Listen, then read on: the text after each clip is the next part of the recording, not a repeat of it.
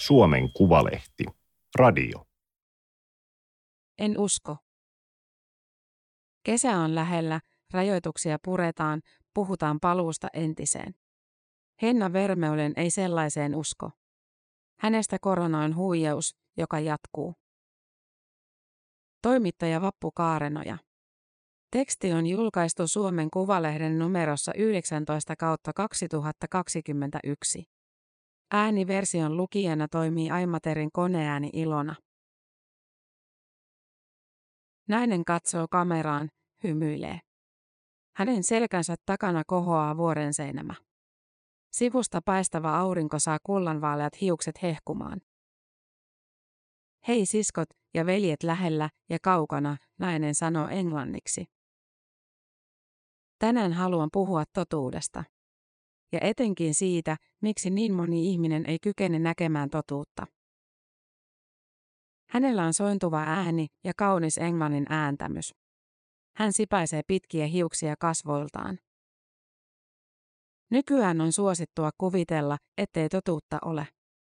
Että on minun totuuteni, sinun totuutesi ja sinulla on oikeus uskoa mitä haluat ja minulla mitä minä haluan. Mutta tällainen luo silkkaa kaaosta. Näinen puristaa kättä nyrkkiin. Jos pidämme kiinni vain mielipiteistä ja uskomuksista, syntyy vain kaasta. Video on julkaistu toukokuussa 2020, kaksi kuukautta sen jälkeen, kun maailman terveysjärjestö WHO oli julistanut pandemian. Koronavirusta nainen ei pelkää. Se käy selväksi, kun katsoo lisää hänen videoitaan. Vuoden aikana tämä nainen, 34-vuotias suomalainen Henna Vermeulen, on julkaissut niitä paljon. Ladannut YouTubeen, Instagramiin ja Facebookiin, jakanut seuraajilleen viestipalvelu Telegramissa. Useimmissa hän tervehtii hymyillen ja lähettää terveisiä kodistaan Andalusian vuoristosta. Aina hän ei kuitenkaan puhuttele katsojia ystävinä. On video, jossa hän lähettää viestin kaikille kuvitteellisen auktoriteetin agenteille. Kaikille, jotka istuvat epälegitiimien valtarakenteiden huipulla. Uskotteko todella, että ihmiset ovat mukana tässä petoksessa vielä kauan? Siitä koronassa on hänestä kyse, petoksesta. Jos päätyy seuraamaan yhtä tällä tavalla ajattelevaa ihmistä, löytää pian muita samanhenkisiä. He jakavat toistensa julkaisuja sosiaalisessa mediassa, tsemppaavat. Usein he käyttävät toisistaan englanninkielistä sanaa truther viittauksena totuuteen. On esimerkiksi Ahvenanmaalla asuva nuori nainen, Ella Ehlers. Aiemmin Ehlers jakoi Instagramissa kuvia itsestään luonnon helmassa, mutta vuoden aikana tili on täyttynyt koronanäkemyksistä. Tällaisista. 1. Ei ole mitään vaarallista pandemiaa meneillään. 2.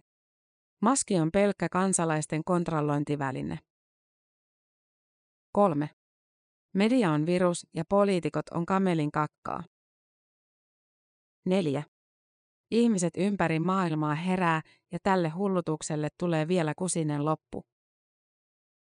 Ihanaa viikonloppua. On Oulun kaupungin teatterin näyttelijä Antti Launonen. Teatterikorkeakoulun kasvatti, jonka työt seisahtuivat koronan takia. Instagramissa Ehlers suosittelee Launosen seuraamista. Käykää katsomassa, että Antti Alaviiva Launonen storit. Launosella on ollut aikaa perehtyä virukseen. Olen ihmeissäni tuijottanut näitä lukuja syksystä asti, hän sanoo Instagram-videolla, jossa puhuu terveyden ja hyvinvoinnin laitoksen koronatilastoista. Jos saa koronan, todennäköisyys kuolla siihen on noin prosentti. Eli aika olematon. Hän miettii, miksi media pelottelee. Mun täytyy sanoa, että on ollut tosi kriittinen tätä hommaa kohtaan koko ajan. Launonen on lukenut maailman talousfoorumin perustajan Klaus Schwabin tekstejä neljännestä teollisesta vallankumouksesta. The Great Reset pamfletissaan Schwab kirjoittaa, että koronapandemian jälkeen talousjärjestelmää täytyy korjata. Schwab uskoo, että tulevaisuudessa digitalisaatiolla ja nanoteknologialla on entistä suurempi rooli. Launonen puhuu videoillaan Swabista ja The Great Resetistä epäilevään sävyyn. He maalailee maailmaa, jossa kukaan ei omista mitään. Niin tulee siitä väkisinkin mieleen, että vaat, mitä te pojat suunnittelette. On myös tamperelainen Markus Lundström, päälle 30-vuotias reippaan oloinen mies. Usein hän lataa Instagramiin videoita, joissa ulkoilee metsässä tai kävelee kaduilla lippalakki päässä ja puhuu koronasta. Esimerkiksi näin. Tämä on ihan oikeasti teatteria. Lampaanpaskaa hän tokaisee, kun kadulla lojuu käytetty maski. Ei vihaisesti, pikemminkin turhautuneesti. Lampaita ovat hänestä ne, jotka eivät ymmärrä totuutta koronasta ja alistuvat käyttämään maskia. Jotkut lammasihmiset haukkuvat häntä salaliittoteoreetikoksi, mutta haukkukoot. Mun mielestä Henna Maria sanoi tosi kivasti siinä videolla, että hän on tottunut viidakossa samoilemaan ja menemään. Niin siellä on paljon hyttysiä. Henna Maria, eli Henna Vermeulen. Henna Maria on hänen nimimerkkinsä sosiaalisessa mediassa. Erällä videolla Vermeulen puhuu siitä, kuinka koronan kyseenalaistaminen voi karkottaa joitakin ystäviä. Mutta tilalle tulee uusia, hän lupaa. Se et jää yksin, koska täällä on ihan valtavan suuri yhteisö, joka koko ajan kasvaa maailmanlaajuisesti. On vaikea sanoa, miten suuri yhteisö todellisuudessa on. Miten suuri joukko ihmisiä suhtautuu jollain lailla skeptisesti koronaan? Mielipidemittauksia tekevä brittifirma YouGov on tutkinut koronakäsityksiä 25 maassa.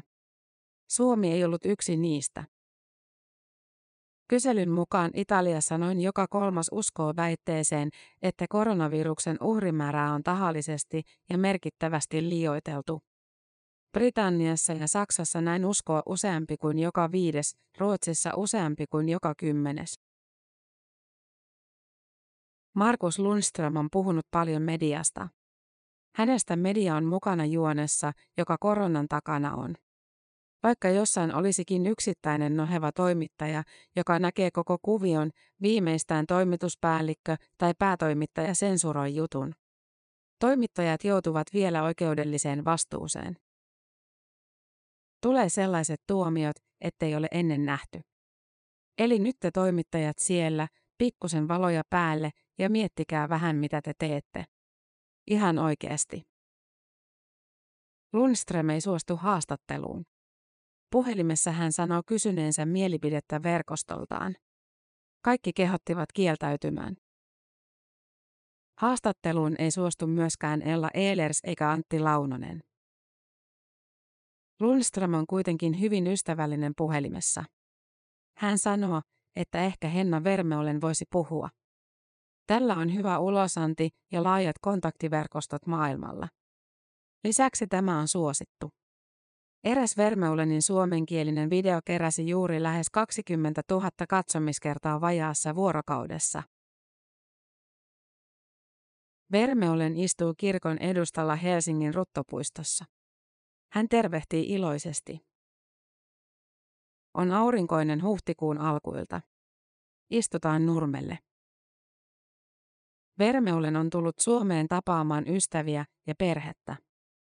Reissun aikana on ollut mukava huomata, että Suomessa ilmapiiri on sallivampi kuin Espanjassa. Saa olla aika rauhassa, vaikkei käytä maskia. Vermeulen on asunut miehensä kanssa Malagan lähellä vajaat kaksi vuotta. Paikallisessa Lidlissä sattui taannoin välikohtaus. Vartijat ilmoittivat kassatyöntekijälle, ettei Vermeulenia saisi palvella, koska maski puuttui.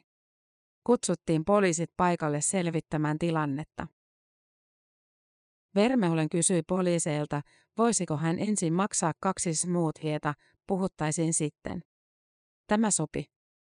Siitäkin poliisit olivat yhtä mieltä, ettei kellään ole oikeutta kysellä selityksiä maskittomuuteen. Terveystiedot ovat yksityisiä. Sitten lähdin siitä menemään. Vartija tajusi, että okei, hän oli astunut jonkin yli. Nurmella Vermeulenin vieressä lojuu kangaskassi, jossa on rauhankyyhky ja teksti Dawn of Peace. Sen nimisen järjestön Vermeulen perusti pian Espanjaan muutettuaan. Järjestön yksi tarkoitus on edistää lääketieteellistä vapautta ja kehollista koskemattomuutta. Toimintaa pyöritetään hänen ja hänen miehensä säästöillä, Vermeulen sanoo, ja pieniä tuloja saadaan myymällä esimerkiksi näitä kangaskasseja. Aktiivit ovat kampanjoineet eri puolilla Espanjaa. Seisseet Malagan rantapulevarilla kylttien kanssa kertomassa, ettei ketään voi pakottaa käyttämään maskia tai ottamaan rokotetta. Mitä Vermeulen ajattelee itse viruksesta? Mun maailmankatsomuksen mukaan, joka perustuu kokonaisvaltaisuuteen ja terveyteen, on kysymys siitä, kuinka sun oma immuniteetti toimii. Että kuinka voit vastata, jos on tämä virus. Sanon jos sen takia, että ei ole vieläkään sataprosenttisesti tieteellisesti todistettu, että on virus, joka aiheuttaa näitä oireita. Vermeulen sanoo, että aktivistit ovat lähettäneet tietopyyntöjä eri puolille maailmaa 60 eri instanssiin.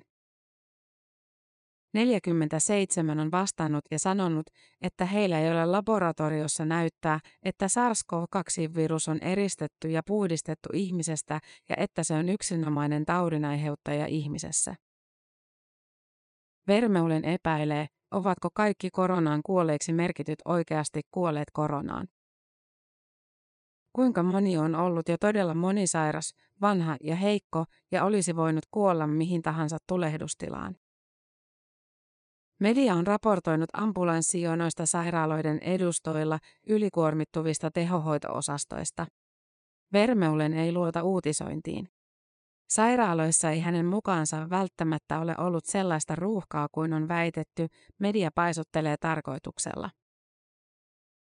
Tai jos onkin ollut ruuhkaa, olisi mielenkiintoista tietää, olivatko kaikki, jotka menivät lääkäriin sellaisia, jotka pelkäsivät oireitaan niin paljon, että sen takia halusivat mennä sairaalaan.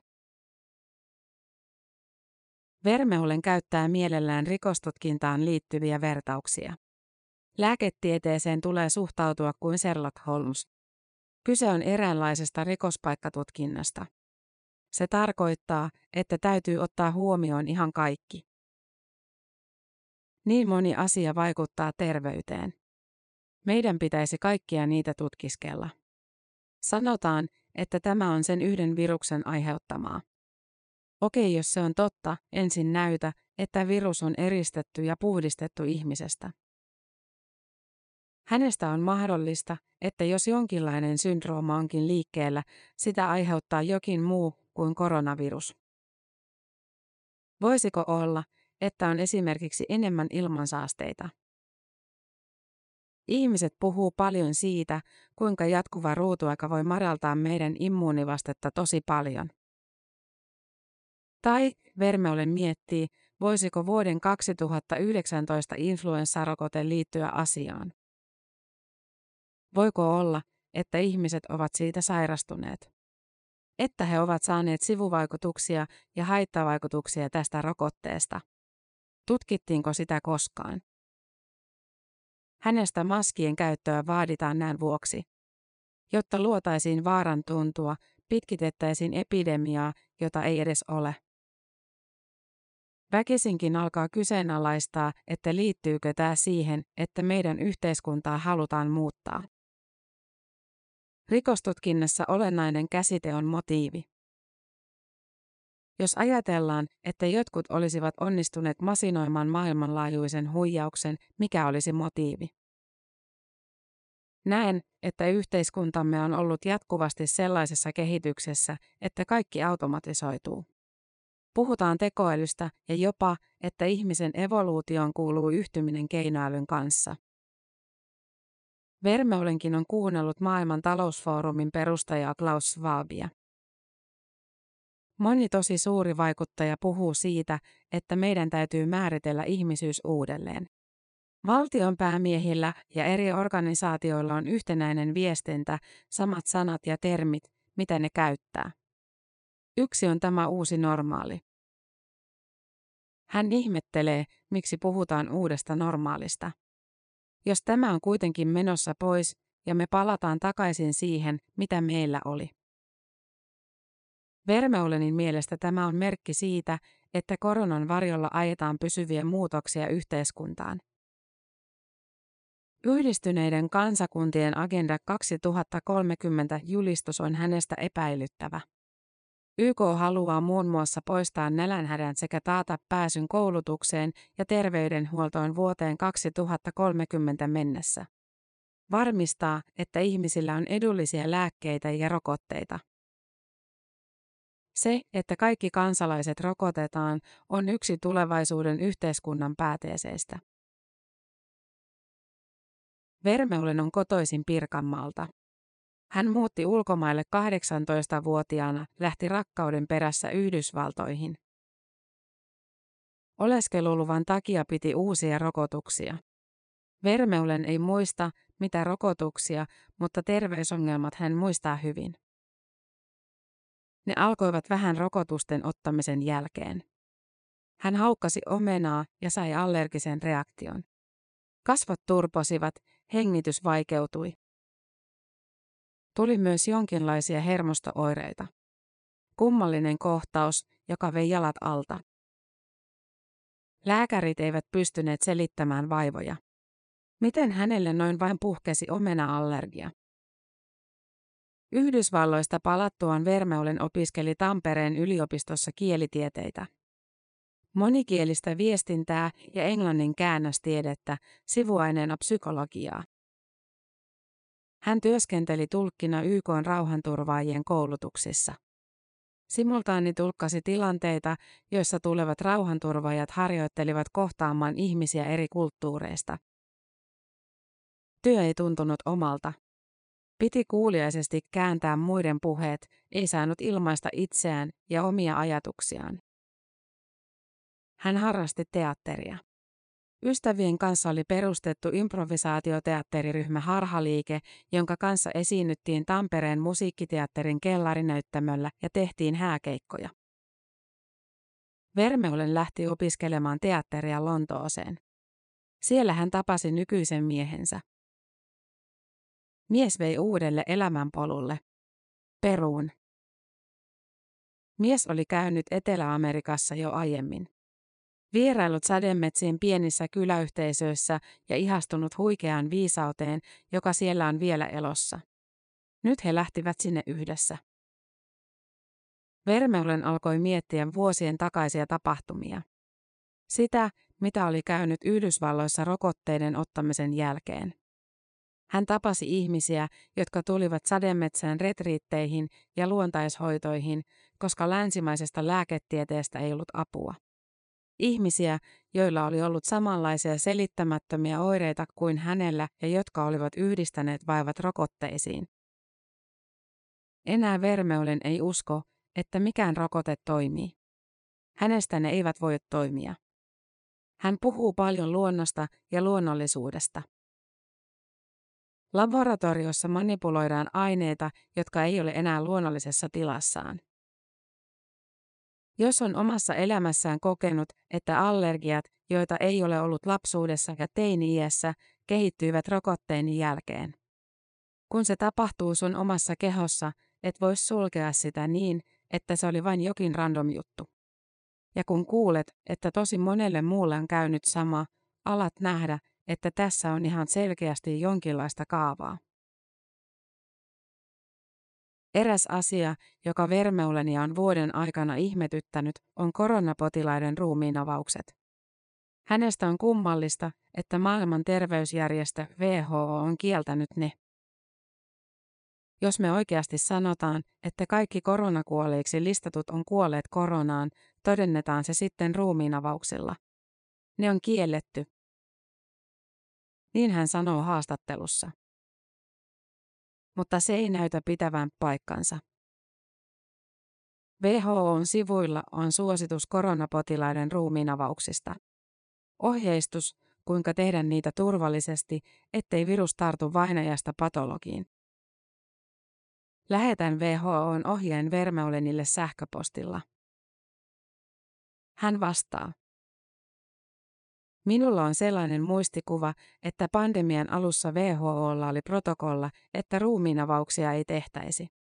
Voi olla, että erehdyin tästä, koska Espanjan ja Italian terveysministeriöt eivät suositelleet ruumiinavauksia. Viestissä on lähteet Espanjan ja Italian suosituksiin. Pandemian alussa siis harva taho teki ruumiinavauksia. Se on totta. Patologian erikoislääkäri Jonas Kantonen Helsingin ja Uudenmaan sairaanhoitopiiristä sanoo, että aluksi oli paljon huolia ruumiinavausten turvallisuudesta. Suomessakin moni infektiolääkäri oli sitä mieltä, ettei kannattaisi ottaa riskejä. Kantonen vastusti varovaista linjaa. Ruumiinavauksissa voitaisiin saada tärkeää tietoa uudesta viruksesta ja siitä, mitä se tekee elimistölle. Kevään jälkeen Suomessa on tehty koronaan kuolleiden avauksia noin 50. Toimenpiteestä on pyritty tekemään mahdollisimman turvallinen muun muassa WHOn suosituksia noudattamalla. Korona on merkitty kuolinsyyksi reilulle 900 suomalaiselle. Ruumiinavaus jokaiselle olisi ollut valtava urakka. Suomessa kuolee noin 55 000 ihmistä vuodessa ja lääketieteellisiä ruumiinavauksia tehdään pari tuhatta. Jos ruumiinavausta pidetään varman tiedon kriteerinä, juuri kenenkään perimmäisestä kuolinsyystä ei ole tietoa. Eikä valitettavasti ruumiinavauskaan tuo koskaan absoluuttista totuutta kuolinsyystä, Kantonen sanoo. Jos ihmisen nielusta löytyy koronavirus ja hän saa tyypilliset oireet, joutuu sairaalaan ja keuhkot pettävät, kuolinsyyksi todetaan korona. Tai jos ihmisellä on todettu sepelvaltimotauti ja hän kuolee nukkuessaan, syyksi todennäköisesti merkitään sepelvaltimotauti. Tautiin liittyy äkkikuoleman riski. Syy on silti voinut olla jokin muu. Esimerkiksi veritulppa, joka aiheutui diagnosoimatta jääneestä syövästä. Kuolin syytilastoissa ei ole absoluuttista totuutta, niillä pyritään kuvaamaan suuruusluokkia. On kysyttävä Vermeulenilta myös koronaviruksen eristämisestä ja puhdistamisesta, joista hän puhuu paljon. Kerrottava, mitä uhkaavien infektiotautien apulaisprofessori Tarja Sironen on tähän liittyen sanonut. On hyvin mahdollista, että moni laboratorio ei pysty osoittamaan eristäneensä koronavirusta. Elävällä koronaviruksella voi tehdä kokeita vain laboratorioissa, jotka täyttävät korkeimmat bioturvallisuusstandardit. Sellainen on esimerkiksi Helsingin yliopistossa, jossa Sironen työskentelee. Siellä koronavirus on eristetty lukuisia kertoja. Otettu ihmisestä nenänielutikulla näytö, tehty näytteelle virusviljely ja katsottu virusta muun muassa elektronimikroskoopilla. Vermeulen vastaa sähköpostilla. Hän ei usko, että Helsingin yliopistossa on kirjaimellisesti eristetty virus. Hän lähettää linkin saksalaisen Stefan Lankan kirjoittamaan paperiin. Siinä Lanka selostaa, kuinka kaikki virologit, joiden mukaan patogeenisia viruksia on ylipäätään olemassa, ovat huijareita, jotka voivat joutua rikosoikeudelliseen vastuuseen. Lanka ei usko sitäkään, että tuhkarokkoviruksen olemassaolo olisi todistettu. Hän hylkää koko soluteorian ja kirjoittaa, että lääketiede ja biologia perustuvat väärinkäsitykseen. Jonas Sivelä ei ole erityisen huolissaan siitä, että jotkut pitävät koronaa salaliittona. Hän on tutkinut rokotevastaisuutta ja salaliittoteorioita yli kymmenen vuotta. Ensin väitöskirjassa, nyt Terveyden ja hyvinvoinnin laitoksella erikoistutkijana. Salaliittoteoriat voivat lisätä ihmisten epäluottamusta yhteiskunnan instituutioita kohtaan. Mutta jos muutamat sadat ihmiset osoittavat mieltään koronarajoituksia vastaan, Suomessa menee monen muuhun maahan verrattuna hyvin, Sivelä sanoo. Minusta on tosi fine, että ihmisillä on huolia siitä, mitä maailmassa tapahtuu. Olisi ihme, jos ei olisi. Sivelän mielestä esimerkiksi sosiaalisen median tilien sulkeminen ei ehkä ole hyvä keino hillitä erilaista vasta-ajattelua. Se voi pikemminkin lietsoa sellaista. Salaliittotarinaan istuu hyvin se, että tahot yläpuolella sensuroivat kriittisiä ääniä. Maailmalla pakkorokotukset ovat lisänneet rokotevastaisuutta, Sivelä sanoo. Jengi voi reagoida aika vahvasti sellaiseen. Siihen, että kaikki olisivat samanmielisiä, ei pidä edes pyrkiä. Tämä on aika ankara maailma, jos ei sallita mitään. Ollaanko me niin pelokkaita, ettemme pysty käsittelemään sitä, että jotkut ovat radikaalistikin eri mieltä? Saattaa olla vaikea saada kiinni siitä, miten joku voi uskoa salaliittoon. Politiikan tutkimuksen professori Erik Oliver Chicagon yliopistosta on selittänyt uskoa ihmisten taipumuksella intuitiiviseen ajatteluun. Hän on tutkinut tätä taipumusta muun muassa seuraavien kysymysten avulla, nukkuisitko mieluummin murhia tehneen kultin johtajan Charles Mansonin pestyssä pyjamassa vai panisitko suuhusi kolikon maasta? Nukkuisitko mieluummin rähjäisellä bussiasemalla vai luksushuoneistossa, jossa on surmattu perhe? Rationaalista olisi vastata epäröimättä, mieluummin unet Mansonin pyjamassa kuin likainen kolikko suuhun. Ilman muuta yö murhatun perheen luksuskodissa. Mutta harvaan läpikotaisin rationaalinen. Vappuaattona Vermeulen on jälleen Espanjassa. Hän lataa YouTubeen videon, jossa kertoo kirjekampanjasta. Netistä voi kopioida valmiiksi laaditun viestin ja lähestyä oman maansa poliittista johtajaa. Vermeulen on lähettänyt sen pääministeri Sanna Marinille. Hän lukee viestin kameralle. Tarkoitus on valaista sinua sekä suojella sinua saamasta siviili- tai rikosoikeudellisia seuraamuksia liittyen toimintaasi ja kaikkiin laiminlyönteihin väitettyä SARS-CoV-2-pandemiaa koskien. On todisteita siitä, että rokotteesta on seurannut merkittäviä haittavaikutuksia ja kuolemia ympäri maailmaa. Video ehtii olla julki alle puoli tuntia ennen kuin YouTube poistaa sen.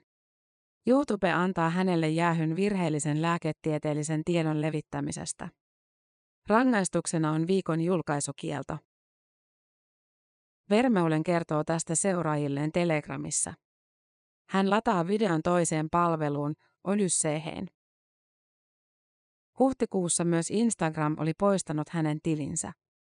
Juuri, kun hän oli saamaisillaan täyteen 10 000 seuraajaa. Nyt Vermeulenilla on uusi tili palvelussa uudella nimimerkillä. Tämä oli Suomen Kuvalehden juttujen usko. Ääniversion lukijana toimi Aimaterin koneääni Ilona.